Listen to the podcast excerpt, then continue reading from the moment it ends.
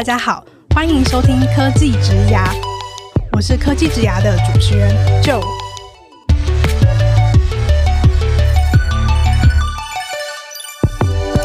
科技职涯是由 CakeResume 制作的广播节目，我们将会邀请在科技、数位等不同领域的工作者来分享他们的职涯故事和个人观点，一起来听听这些精彩的分享吧。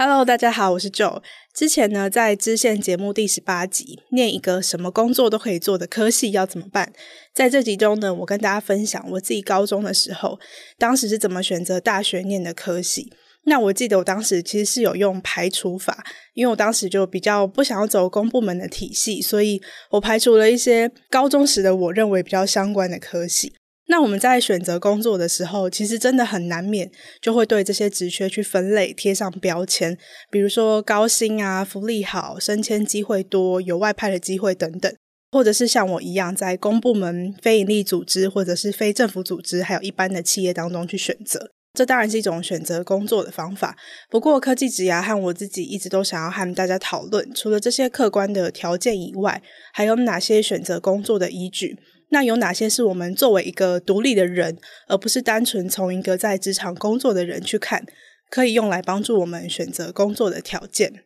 那在今天的这集中呢，我邀请的两位职涯路径不同，他们也带着不同想法规划的来宾，然后他们目前都在关注教育平权的非营利组织军医教育平台工作，并且担任软体工程师的角色。让我们先来欢迎他们出场。Hello，Eva 和 Justin。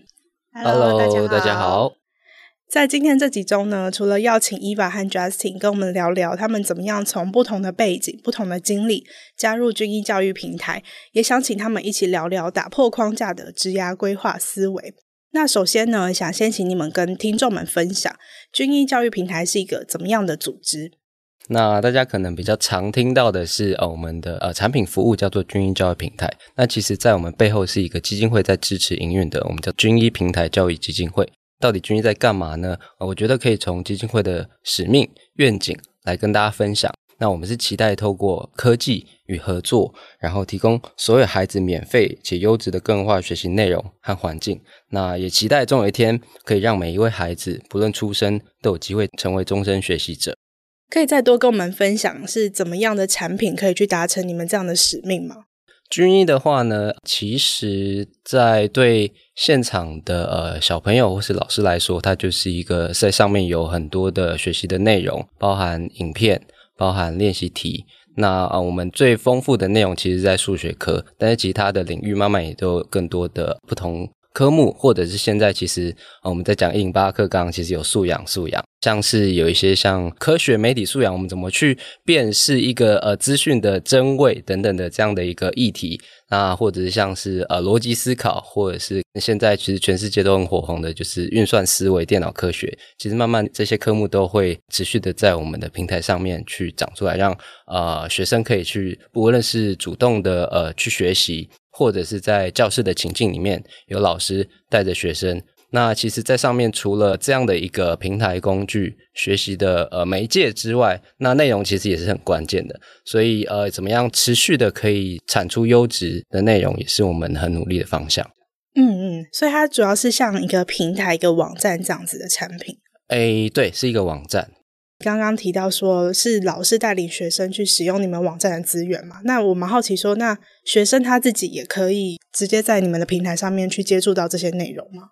嗯，完全可以的。其实使用的情境非常的多元，就我们观察到的。当然，除了像刚刚就提到的老师带学生用，那或者是呃老师当成作业，学生可以回家之后去使用。那也有一些其实像是自学生或者是呃家长。啊，知道这样的资源之后，那因为其实我们也都是免费的，对，那就是可以让小朋友自己学。那其实我们也遇过有一些很厉害的，就是呃，真的是那种很自学、很自学的小朋友，嗯，对，那是真的是国小，因为上面还有一些就是很比较进阶的内容，这样，嗯、然后他就一路一路自己学上去了。其实我刚刚想补充那个司丁讲到自学的部分，就是其实我们还蛮常会收到一些使用者的回馈。举例来说，上个月其实我们就有收到一位是建中的学生，他高一升高二，然后他回馈给我们说，他其实从小学二三年级的时候就一直在看我们的影片。后来他保送到建中之后，他其实在这过程之中，他也是利用军医的影片学高一生物啊、化学啊、物理等等的。我们认为说，这么优秀的学生，他应该不需要额外再去做学习的这种观感下，其实还是有一些这种学生，他其实是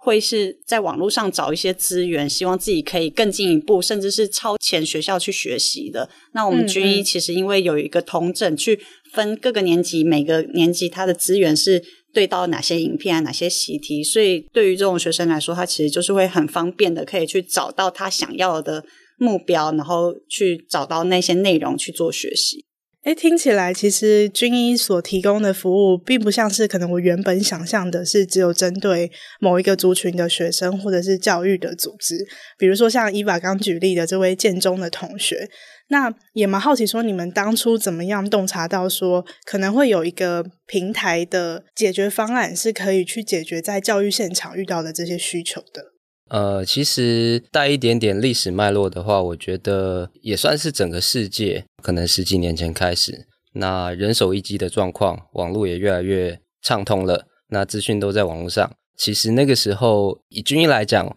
我们是十年前从美国的可汗学院 （Khan Academy） 他们的，其实这真的就是城市码整个整个 fork 出来，然后在台湾这边做一个在地化。所以当然就是有环境，然后科技的发展的一些因素，然后这个机会和这个动能做这件事，其实门槛没那么高了，或者是有看到一些价值。呃，十年前其实是方兴洲先生，我们都称为方大哥，嗯，然后去谈到这样子的一个呃呃，算是授权吧，对，然后我们就把这个东西带到了台湾，然后开始发展，嗯，对，嗯，那我想要多分享一下，就是呃，其实。我们我们是基金会，是一个非营利组织。这个其实也是在我们觉得在台湾这个环境和文化下，或是这个制度下，那可能是相对合适。如果我们的愿景是呃希望可以回馈到每个孩子，无论出生，那其实以数位教育或是以教育来讲，其实我们也可以看其他的不同的国家和文化的发展。那有一些其实是很容易就可以用，比如说资本的力量。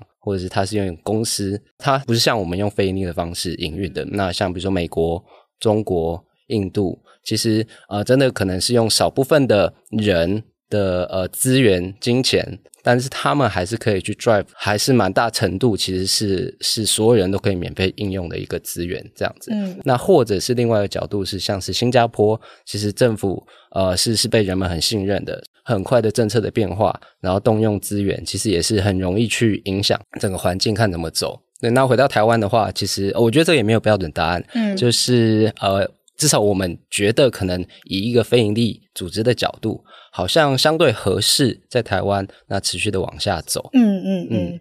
哎、嗯，那也想知道说，当初授权之后，在台湾在地化成为军医教育平台这个产品、这个网站，这个在地化的过程中有哪些调整吗？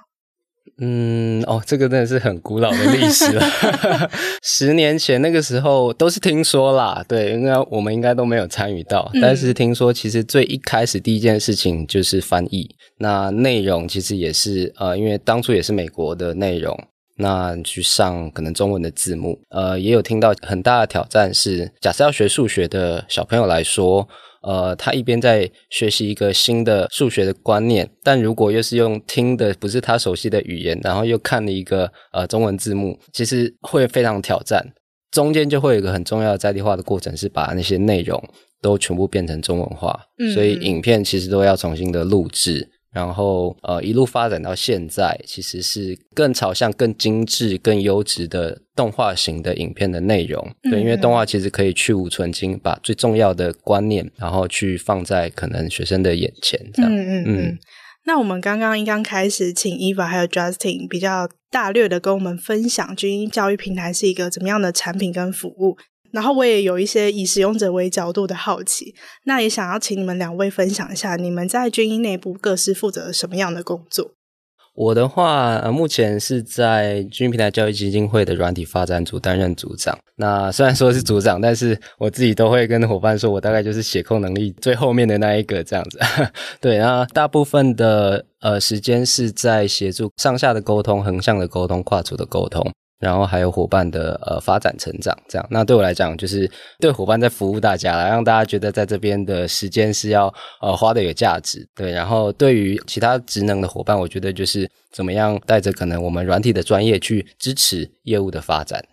我的职称是挂资深软体工程师啊，但是因为军医的软体组织其实还蛮扁平的，我们大概就。十位上下的工程师，那我们所有的软体工程师其实就会一起合作，然后一起去开发新的功能，维护现在的军医系统。那以我自己挂一个资深这个角度来说，或者是我自己会认为说，我可能在这个业界打滚比较久，在这个组织里面，其实我就会觉得我可以协助在我们软体伙伴开发的时候啊，比较深入看到一些可能潜在问题，效能上面或者资源上面有什么可以整合到更好的地方。然后新的事情来说，我也可以从比较 high level 的角度，然后去提出说我们怎样做有可能会更好。但呃，整体上来说，我们其实软体的每一位伙伴，我们大家都是就是还蛮一起合作去完成共同的目标的。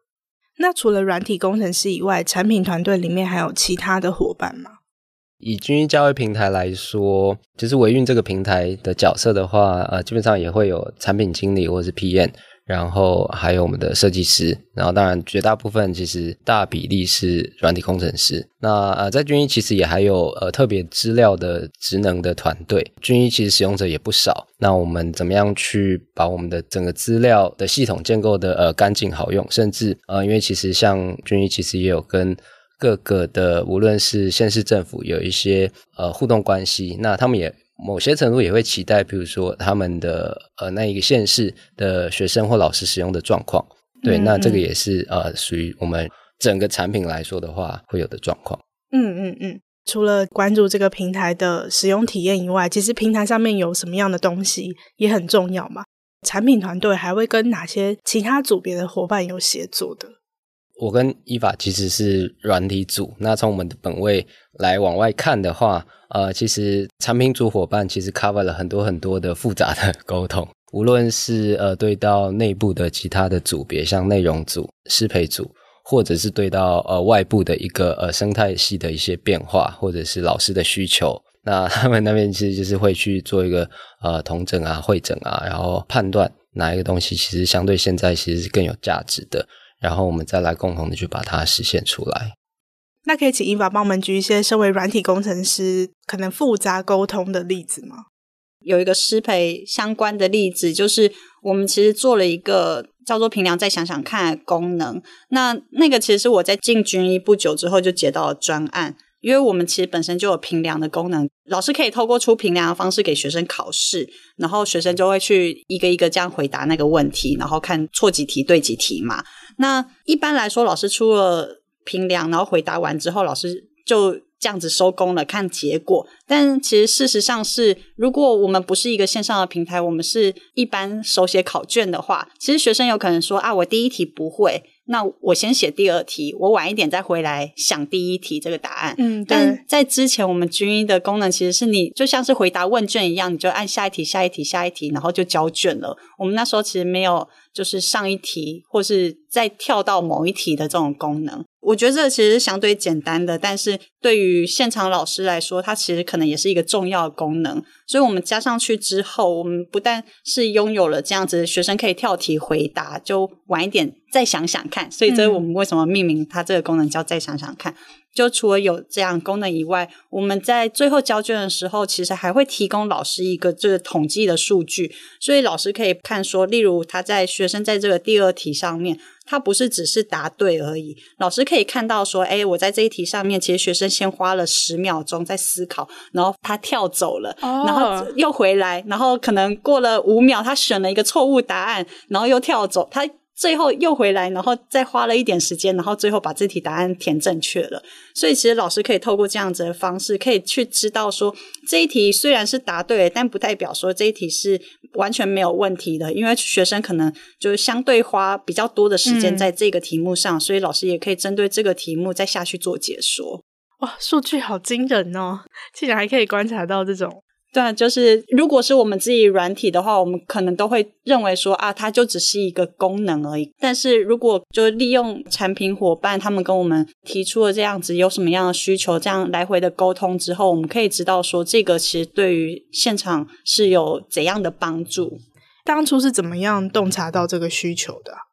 我们产品跟内容师培伙伴，其实他们都会定期的开会。那这些伙伴们，他们其实也是会有机会去，真的是直接对到现场老师。就像是我们前几天，其实就是会有邀请一些老师来军医，然后做一些交流。那通常这些需求，有时候会是在这种聊天的过程之中问出来的。哦，嗯嗯嗯。那也想问说，两位在军医还有哪些你们觉得印象很深刻的专案？呃，我自己的话，这个可能就会有点岔出去，是一个可能大家比较不熟悉的一个呃一个服务。那因为刚刚其实有分享到军医平台教育基金会是一个基金会，那我们其实是支持着呃军医教育平台这个产品在运作。其实也没有只有这一个这样子的服务，嗯，对。那无论是过去或者是在更往未来看，那我们都还是有各种的呃想象。呃，其实教育的面向非常的广泛，对，那很难说就是一个单点就足以支持可能我们的使命或是愿景。那我自己的话，在二零一八的时候，呢我觉得也是蛮幸运的，然后有接了一个，它叫做 Share Class，它是一个给老师们、给现场教师的一个资源共享的一个平台，哦，这样子，对，然后那一段经历我觉得非常印象深刻，是因为可能也。刚好对到我的呃特质和性格，就是我刚刚有分享，就是我的呃写控能力可能是最差的这样，但是我很喜欢其实跨不同的领域，oh, 然后很喜欢可能从零到一的过程。嗯、呃，那个时候一七一八年的时候，这个东西算是从零到一。我们整个组织其实就是用小部分的资源，其实有点像是去小小的创新的那种感觉。所以，呃，可能就是我，然后几位的实习伙伴，呃，几位的部分时间的全职伙伴一起帮忙，就刚好对到我的性格，所以其实就就有点像什么都要做，什么都可以做这样子。无论是建构，就是写程式，或者是去设计拉界面，或者是去跟老师做使用者访谈，甚至那个时候也也蛮幸运的，有去跟呃，可能生态系里面的某一些。在运作这样子，老师们资源或是 know how 交流的一些社群，那可以有一些对话。整体来讲，我觉得我是很享受那一段过程的，因为呃，其实也是整个组织给予我这个信任和空间，然后又刚好对到我的特质，嗯，那我很很喜欢，就是诶什么都碰，什么都去玩一点，然后去把这个东西可以让它的价值可以回馈到现场，让支持到我们觉得我们期待可以支持的呃现场的老师，嗯嗯，诶我好奇这样子从零到一的经验在军艺里面是蛮常发生的吗？其实我觉得军医的面向非常的多元，再往未来看，可能一两年、两三年应该有这样的机会会有。但是对我来讲，我可能也不是这么的有硬功夫。比如说以城市来讲，以开发来讲，就会很重要的是那个结构，然后要多干净，哦、对对对，然后系统。是有时候零到一就是求快，先先把那个呃位置卡下来，但是搞不好就是扣很脏很乱。嗯、对，那这个就是伊娃这边其实很专业，是可以去支持我们更多人参与之后怎么样，还是维持效能或是效率。那如果说回到你们各自身为软体工程师这样子的角色，蛮好奇说你们认为在军医工作在这个环境里面，对于一位软体工程师的养成跟成长有什么样的帮助？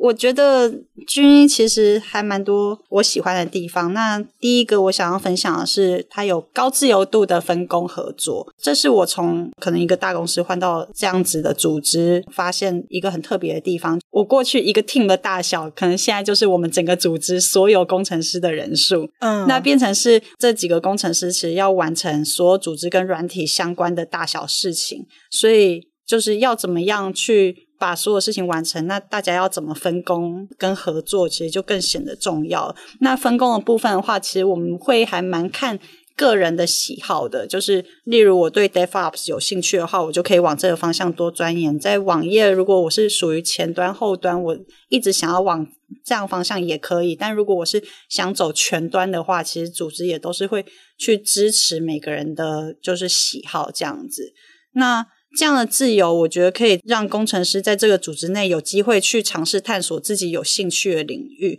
就例如来说，我们工程师。有人进来的时候，其实像想要走全端，可是他在做了一做之后，就会发现说，诶，其实他发现他做的事情最有兴趣的，好像都是后端的工作，嗯，所以他就自己调整自己的步伐，然后就是说，那我之后可能就是来专门做后端，嗯，其实这也都是还蛮 OK 的。那我觉得这也归功于我们在跑 Scrum 的时候，都会蛮鼓励大家去自主的接工作，就是我们会把工作丢出来说，现在有哪些事情是待完成的。那但我们不会说啊，这件事情因为 A 最熟，就是永远都是 A 来负责。哦，oh. 我们其实会一开始说，OK，如果这个真的没人要做的话，A 可以帮忙看看有谁可以负责，或或是你再来接这样子。但在那之前，其实如果有其他人是有兴趣的话，其实都可以举手说，我不会，我需要帮忙，但我想做。嗯嗯，就我们会培养出这样就是自主尝试的这个氛围。然后第二个，就我觉得我们开发流程其实是很完整的，就我们自己的开发有完整的 CI/CD，然后也有写测试，然后和 code review 的文化。每次的 Scrum Retro 上面也会去讨论说，就是我们可以怎么做，让这个流程变得更好。我有听说有些公司其实 code review 就是有点像是盖橡皮图章这样子。那因为这个其实也很难去有用一个标准去定义说你要 review 到什么样的程度，但我觉得这算是。在我们软体组织里面，我很喜欢就有一个严谨的目标这样子。嗯，嗯，嗯，就第三个是我喜欢我们很重视资讯透明。这我觉得不只是软体组，是军医一直以来都很强调的一点。举例来说的话，我们的网站资讯其实可以一目了然，你甚至可以直接在我们网站上查到说我们有分哪些组织，然后每个组织下面有哪些人，然后每个人挂的职称是什么。那在内部的话，我们自己组织内部相关的讨论，我们是用 Slack，那大部分的讨论其实都会开在 Public 的 Channel 上面。这样子的目的其实就是会希望说有更多人可以看到。那有些人可能只是路过，但是他对这件事情有建议的话，也可以去参与。以我的例子，可能一刚开始进来的时候会有点怕怕的，想说：“诶，我在做这个 project 的时候，我有问题，我问一下比较了解的同事这样子。”但是他就会跟我讲说：“诶，我觉得你这个事情跟这个。” Project 跟这个专案相关的话，我们应该在这个专案的 public channel 去做讨论，嗯，因为这样子不只有我可以回答你，其他人也有机会可以给你回馈。伊娃刚刚讲的其实也都是我很喜欢，然后让我想到大概两三周前，就是有一个回馈，然后也让我对我们的工程的文化和流程其实也是更有信心，因为两三周前其实呃我们有跟 Google 的志工，然后有一个线上的交流，那当然我们也会有分享，可能在工程上面我们可能是怎么做事情。然后，呃，那个 Google 自工伙伴就就分享，哎，他觉得其实我们还算蛮蛮正规的，就是想象不到我们可能就就十个人的工程团队，整个流程还算蛮蛮严谨的。然后其实还是要去 serve 大量的使用者，这样，嗯嗯嗯对啊。那我觉得刚刚 Eva 提到的技术，我觉得一定是一定是会有成长的。那更多一点在背后的，我觉得是一个特别在军医是很仰赖大家的一个主动积极，不怕没有人做，只怕。没有人提出来想要做，嗯，对。那举一些例子的话，像是刚刚像呃，Eva 有提到，就是我们在跑 Scrum，每一个每一个项目，其实我们也会很 open 的去邀请有没有伙伴愿意去扛下这一个项目的，有点像是呃偏软体开发的这样子的 owner，他可能就要去组织去要负责跟 PM 的沟通。它绝对不会是一件事，而是好多事，然后把它呃分工好，那让大家可以容易的一起协作。可以分享一下，就是我们最近有在尝试一个它叫做 Free Hack Day 的东西，试试看。呃，四周里面，然后抓一天。那这个一天其实就是大家可以不必做，其实被管理层去期待要推进的事情，而是去做自己觉得对这个组织、对这个团队，或是对我们的产品或使用者有价值。因为其实，嗯嗯、呃，真的每一个人的价值判断不一样。对。对，那很多东西呃未必可以很好的被管理层理解到或接收到，诶，这个东西的价值在哪里？这样子把这个主控权回归到伙伴手上。嗯嗯，对，那甚至就是有时候多了这个空间，做出来一点点的成果，反而可以让不同伙伴看到哦，原来它有什么样子的影响和意义。这个也还是会很仰赖就是伙伴的呃主动和积极，就是。无论是我觉得这个我很相信的价值，我想要推进，或者是我手痒哪边看不下去，想要去把它弄好，对，那都是很欢迎的。前面我们跟 Justin 还有 Eva 聊了很多跟军医相关的，那其实也蛮想要听听你们自己的职涯故事。首先呢，想问问 Eva，你在大学毕业之后累积了哪些工作经验？又是在什么样的机缘下选择加入军医的？我其实大学研究所念的都是资工系，所以资工也算是我还蛮有兴趣的领域。所以，就我一直以来的职涯规划都是工程师。在军医之前，其实我做过两份工作，一个是 IBM，另外一个是联发科。联发科的时间待的比较久，大概有七年左右。那主要是我一开始毕业的时候，其实就想要到。大公司去工作，因为我就觉得，呃，大公司的规模啊，对我来说其实是一个很有安全感又很有吸引力的。尤其是像是这种外商，就感觉是有非常多东西可以让我学。然后那时候在听到他们的招募的时候，其实会来了一些人说说，哦，我是在 IBM 待了二十年，哦，就我不 是最资深的，我待了三，有人待了三十年。哦，我其实第一份工作就是在这边，一直到现在这样，我就会觉得说。诶，这些人他们其实，在公司里面，就他们的说法，其实也还是会碰到很多的不同的挑战。我觉得就是在大型组织下面工作，其实除了安全感以外，又还蛮好玩，而且可以学习到各种人家已经建构了很久、已经很完善的那个架构，就可以在那个架构下面做学习。在联发科其实也是一样的，然后尤其是我其实一开始进去的时候是在我最有兴趣的图学领域，那时候是在做一个新的晶片，那其实还蛮有挑战的，而且对我来说，在经济上面薪资可能也是一直在往上跳，所以在经济上面我也追求到了安全感，就我是一个很需要安全感的人。嗯嗯，对。那军医的话，跟前两个工作其实非常非常的不一样，因为它的产品其实是我有兴趣的，但是。这个组织的人数或者是架构，其实对那时候追求大公司的我来说，其实是难以想象的。那主要是在呃联发科的最后一段时间，我觉得我开始有去思考，说我到底想要的是什么。嗯，就因为那时候我发现，就是在升迁或者是在调薪啊，其实都没有办法让当时的我觉得。快乐或满足。原本一开始我进去的时候，可能会觉得说，哎，这些地方好多值得让我学习的哦，这些付出每次完成哪些事情都好有成就感。但后面可能就有一点倦怠，然后每天都在想说，啊，好想下班，好想退休，好想退休。那所以最后我就真的跟公司提出说，我要休息一段时间，好好思考。在这种大公司，它其实也给蛮好的福利的，就是说，OK，那你就去休息，休息完之后就再回来这样子。但可能没有想到，我休息完之后就决定不要回去了吧？嗯，就是我觉得是刚好是那有这个机缘，所以让我想说，哎，如果真的不用再被工作绑住，那我会想要怎样的生活？我就是一直跟自己说，我好想要。退休，那那我退休之后我要做的是什么事情？我就是陪家人这样子而已吗？还是我想要一直游山玩水出去玩，或者是想要学习各种交际活动，或者是想要上上课，然后学更多的技能？那还是想要回馈这个社会，就会开始参与一些志工活动？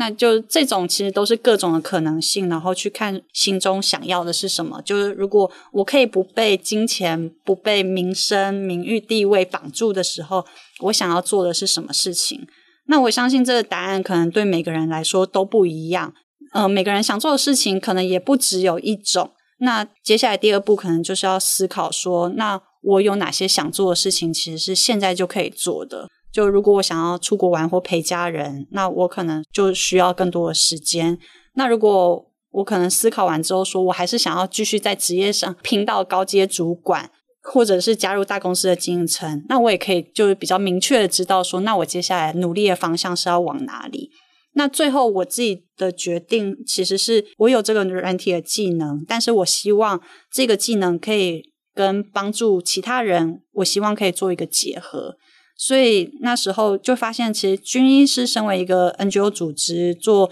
免费的数位教学平台，而且他还有机会去跟现场的老师、学生做互动。可能我小时候也有那种老师梦，所以在这样子的条件设定下，就是我觉得军医就变成一个我很自然而然会去选择的答案。那 Justin 的路其实跟 Eva 也不太一样。我知道你大学时候是念物理系的嘛，那蛮想知道说后来是怎么样决定要踏上软体工程师的这个职涯历程。那你中间在加入军医之前又有哪些经历呢？其实 会念物理系，每次跟人家分享会念物理系，大家都会觉得就是会有一种很惊讶的表情，这样，然后我也觉得很奇怪。对，然后呃，小时候其实就是还蛮喜欢自然科学啊，或者是数学这些相关的东西。对，然后呃，怎么连到写程式？我觉得也是也是缘分。呃，小时候其实除了喜欢科学、数学之外，其实也很喜欢电脑。就是小男生嘛，很喜欢打电动、打电脑，就是为了想要玩电脑或者是干嘛，就会去改一些 东西之类的作弊的一些方式。嗯，对，所以其实对电脑是是蛮有兴趣的。但是呃，一直来也不觉得就是好像要写程式。那而且印象很深刻，在物理系，其实我们大一的时候有一堂课叫做计算机物理。对，那其实它就是用写程式的方式去算一些物理和数学的题目。那那个时候其实大家都学得很很惨，这样子就是呃，考试可能都是用某些方式过的。对，对，诶，那个经验其实也让自己觉得，我才不要写程式嘞，就是都不知道在干嘛。这样子，然后呃，曾经有一段时间觉得，呃，写程式好像就是某个专业领域的工人、工匠的感觉，会有一种这样子的，我觉得是偏见和误解。那大学毕业之后，也是就当完兵退了伍，然后就是有去。啊、呃，想说我也不知道干嘛，就去学一些东西，对，然后那个时候反而还还真的什么都不知道，然后就去去上了一些像是数位行销相关的课程这样子，嗯，嗯，但是也我觉得也是蛮幸运的啊、呃，因为其实现在数位行销也还蛮仰赖各种的呃线上的追踪啊，或者是一些简单的前端的一些程式的撰写，嗯、或者是接工具。对，那我就发现，哎，其实好像我对这个东西的容易 pick up 的程度，好像比我自己想象的还要简单一点，也解开了我，我觉得是那个偏见吧。最后，我觉得是是慢慢更看清楚城市。它可以是一个技能，然后它也始终是个技能。找到适合自己的技能之后，更重要的事情是拿这个技能想要来做什么事情。对，所以至于我来讲，就是诶，我发现其实我会这个技能，或是这个技能对我来讲是不会这么困难和挑战的。至少我不会觉得不喜欢的，然后或者是我做的时候是会觉得诶自在的。这个技能，那我拿来做什么？那可能就是连到我现在在均一，就是我在乎可能是教育的事情。那我就希望是可以把这样的技能投入在这样的领域。嗯嗯嗯，那会不会觉得说现在要当组长没那么多时间可以写程式，有点可惜？哦，其实不会，我现在是蛮 现在是蛮享受在这个角色，我都跟大家说我我我都是来玩来聊天的。对，呃，一部分我觉得跟我的性格有关系。坦白讲，我是个内向的人，但是我喜欢团队的感觉。对，所以一个团队非常的互相的呃信赖，然后互相的支持。一起有很棒的成果，然后会让我觉得就是是是很棒的一件事情。嗯嗯嗯。然后为什么会来军医？我觉得。呃，就像刚提到，就是最后我我选择了教育这个领域，然后一路以来，我觉得也是跟自己的生长的呃环境和背景和那个价值观是蛮大的影响的。因为呃，我我有时候也会蛮常自嘲，就是自己是一个从从学霸 到吊车尾的一个求学的过程，这样。那我觉得这是很珍贵的经验，对，因为呃，可能在小时候的。成长和求学的环境，其实只要成绩好，好像其他事都不用管了。嗯，然后就会有一种，其实活在一种错觉里面。但是，一旦可能面临要毕业出社会，你会发现，好像也不知道自己想干嘛，因为自己最会的事情叫做考试。嗯，刚好，其实我在高中、大学，其实就我觉得是提早去逼我去面对这个议题，因为。就变成掉车尾了，所以我没有办法再去活在那个那个很自在的，好像其他事都不用管的那个那个样子。泡泡对，粉红泡泡里面，然后逼我自己提早面对，确实也启动了蛮多的思考。那当然，其实那个茫然其实持续了很久很久。成绩一开始不好的时候，就一直也会去逼自己去思考，到底之后要干嘛。其实找答案也找了很久，呃，我跟教育也是有一些孽缘这样。然后孽缘吗？对，因为我是念师大，但我又不想当老师。然后我去当兵的时候，我又是去呃花莲的某一间国小当教育替代役。然后毕业之后去找工作，那他可能也是在教育相关领域，还没来军役之前。对，然后其实我我一直也都还是很茫然，就是不知道到底要干嘛。然后慢慢的一层一层的去往回去拆解。和认识自己之后，才慢慢才想到，对啊，其实这样子的茫然，可以是我之后想干嘛的一个动力。如果我有这样子的呃一些小小的呃付出和贡献，是可以让未来的小朋友们不会像我一样有这样子的这么长的一个茫然的一个历程，那我觉得会是是蛮开心的。对，所以、嗯嗯、呃，这整件事情其实就是回到当初我对金鱼很有兴趣。然后也是缘分参与到了军医，然后一直持续的还在还在军医的一个原因之一。嗯嗯嗯，听起来 Justin 和 Eva 在选择工作的时候，其实你们会考量蛮多自己可以为这个社会带来的价值。这个条件在你们的求职条件里面算是排序的蛮前面的。那也蛮好奇说，除了这个条件以外，你们在选择工作的时候还会考量哪些面向？简单收敛的话，我会分三个面向。然后第一个是人跟团队。然后第二个是呃领域，第三个是技能。对，那其实领域跟技能，我觉得比较容易理解。技能的话，就像刚刚有提到，就是至少这个 skill 是是自己要不讨厌，甚至做了会觉得舒服开心的。对，那当然有有些人想要去自我挑战，那会是另外一个可能另外一个心理状态。那我觉得也不会是不好的，嗯、至少在选择上不要让自己不舒服。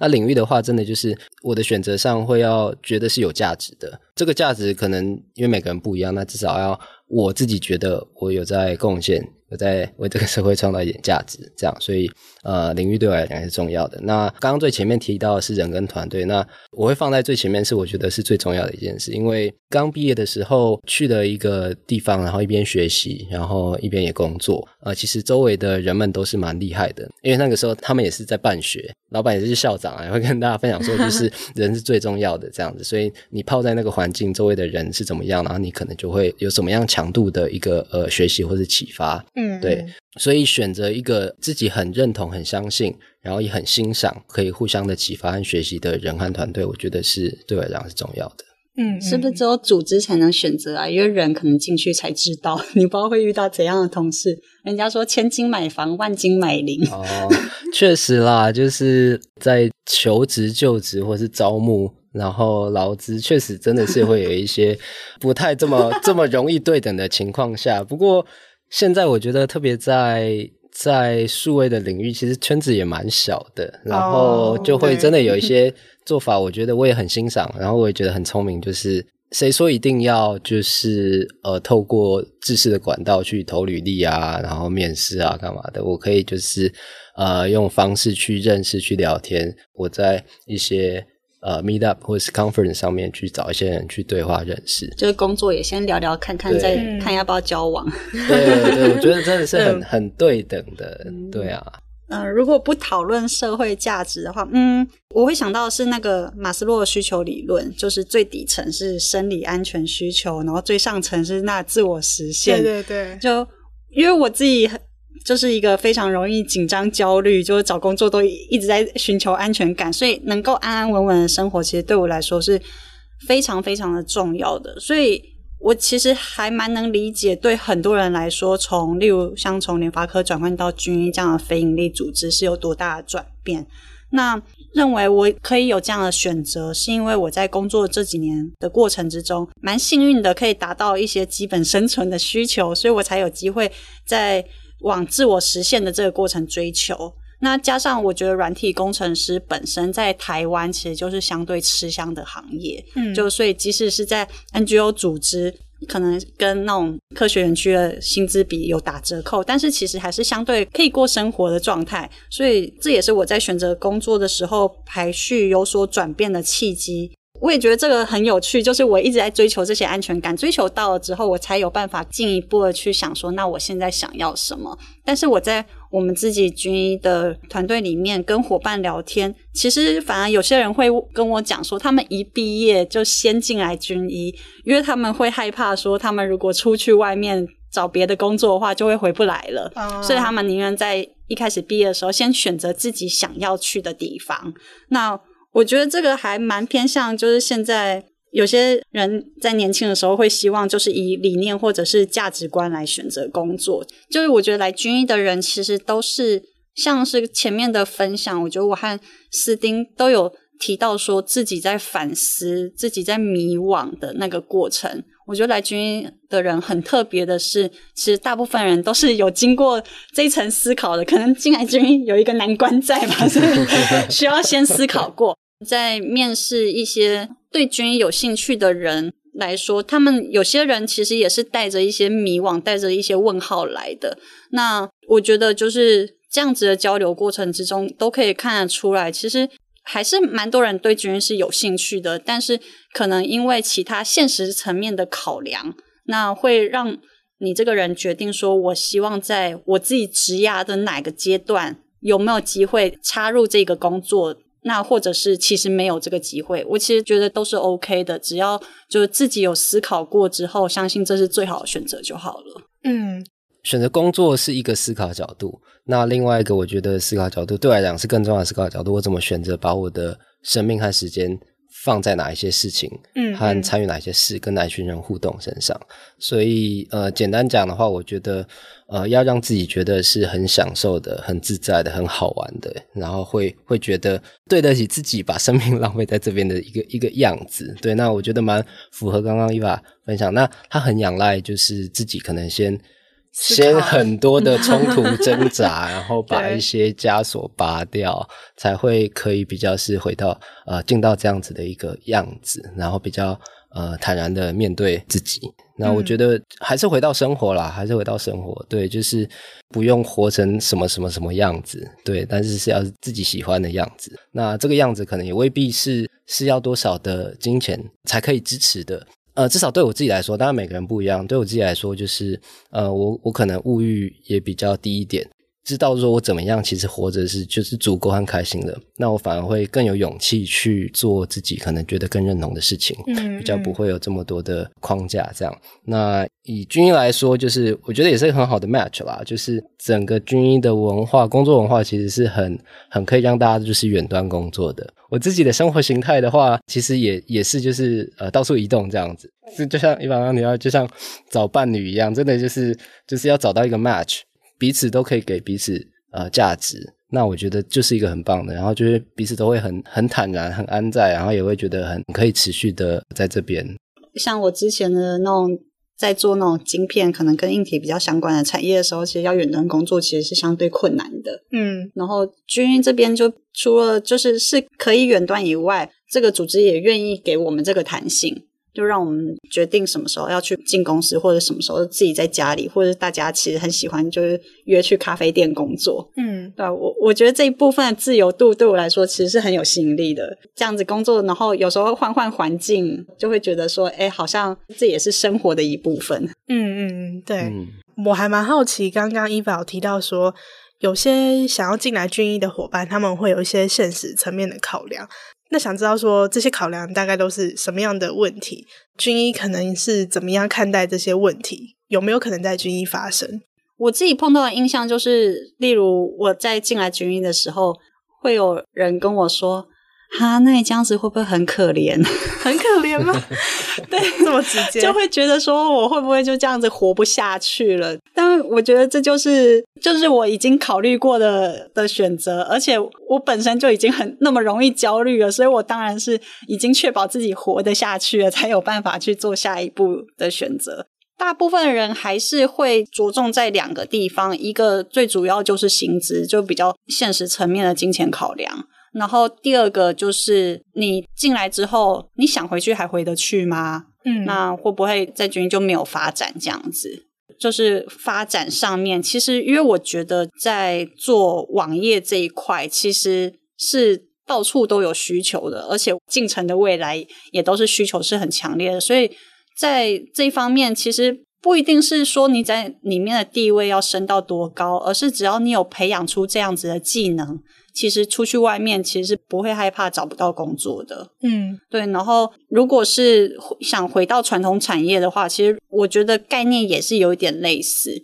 呃，另外就是薪资上面吧，就是工程师在台湾就是相对吃香，所以他不会让你活不下去。可是可能就是少或多，例如。你周遭的同事，大家都是赚很多的时候，我们聊天的话题可能是最近买房买车。那在现在的组织，大家就会比较偏向说一些会被认为比较小确幸的东西，或者是最近又去学了什么活动啊之类的。我觉得薪资上面的确是一个会有落差的地方。那如果带着我本来比较 high pay 的人来到我们这个组织，他可能会觉得他需要去调整这个落差，然后所以我们会需要更多的交流。但我发现，就是其实只要是有愿意来跟军医交流的这些人，其实他们在心中不一定是有一个绝对的答案，因为他们心中可能也都是还在挣扎，说自己想要做的事情比较多，或者是。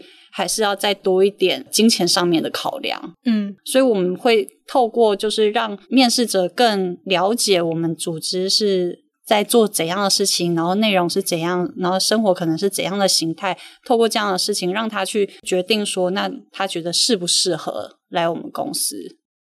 我这几年也有蛮大的一个自己的启发，这样，因为呃，我在军医其实过去有有大概一年多两年的时间，其实是是从全职变成兼职，呃，那个时候其实就是会期待有更多的探索，就是无论是呃不同的事情，或者是更多的时间。哦，对，那个时候其实做这个决定之前，我就真的是有一段挣扎，就是我是拿我的职涯在做赌注，嗯、对，因为如果我是很重视我的职涯的话。其实我不会做这个选择，因为呃，对，我其实并没有善用那几年在持续累积某一些专业。如果我还在职涯这个角度在看我自己的话，我是在为我未来创造一个非常劣势的结果。对，我自己那个时候其实就就有这样挣扎，但是我还是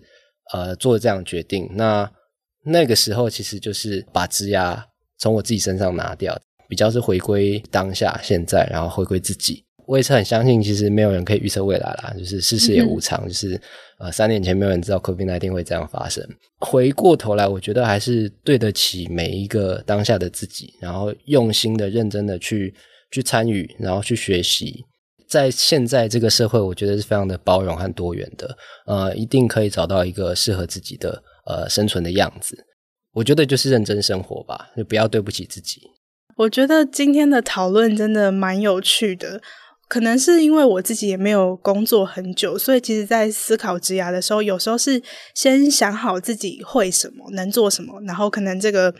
资本市场这个社会，它需要什么，然后去选择一个我自己可以做，然后也喜欢做的工作，接着才会去思考说，那我想要在这个工作之余，我的生活想要长什么样貌。不过，我觉得今天跟 Justin 还有 Eva 的聊聊很有趣是，是其实也可以反过来想，你先去思考说你的生活想要长什么样子，当然你自己也必须要有一些技能，然后再去思考说，那你要怎么样用这些技能去组成你理想的生活样貌。真的是蛮有趣的一场讨论。那我们今天的访谈就到这边，谢谢 Eva 还有 Justin 的分享。啊、呃，也谢谢 Joe，然后也谢谢还还听到这一 part 的听众朋友。这样，呃，其实觉得很荣幸可以可以有这样子的交流对话。呃，我自己从来都觉得军医的人其实绝对不会是多厉害或是多有启发。但我蛮蛮相信，我们这一群人都是很认真的，在把时间、把我们的生命放在自己觉得有价值的事情上面，然后很认真的生活，这样子。嗯嗯。对，所以如果如果刚好有一些共鸣的话，也欢迎，就是我们可以来多聊聊。那今天也谢谢大家的收听，接下来科技职涯 Talent Connect 会为大家带来更多有趣的内容。如果你喜欢我们的 Podcast，欢迎订阅、追踪和分享。也欢迎到科技职涯的 IG kickrithme 打 podcast 和我分享你的想法。我是 Joe，大家下次见。谢谢大家，谢谢，拜拜。拜拜。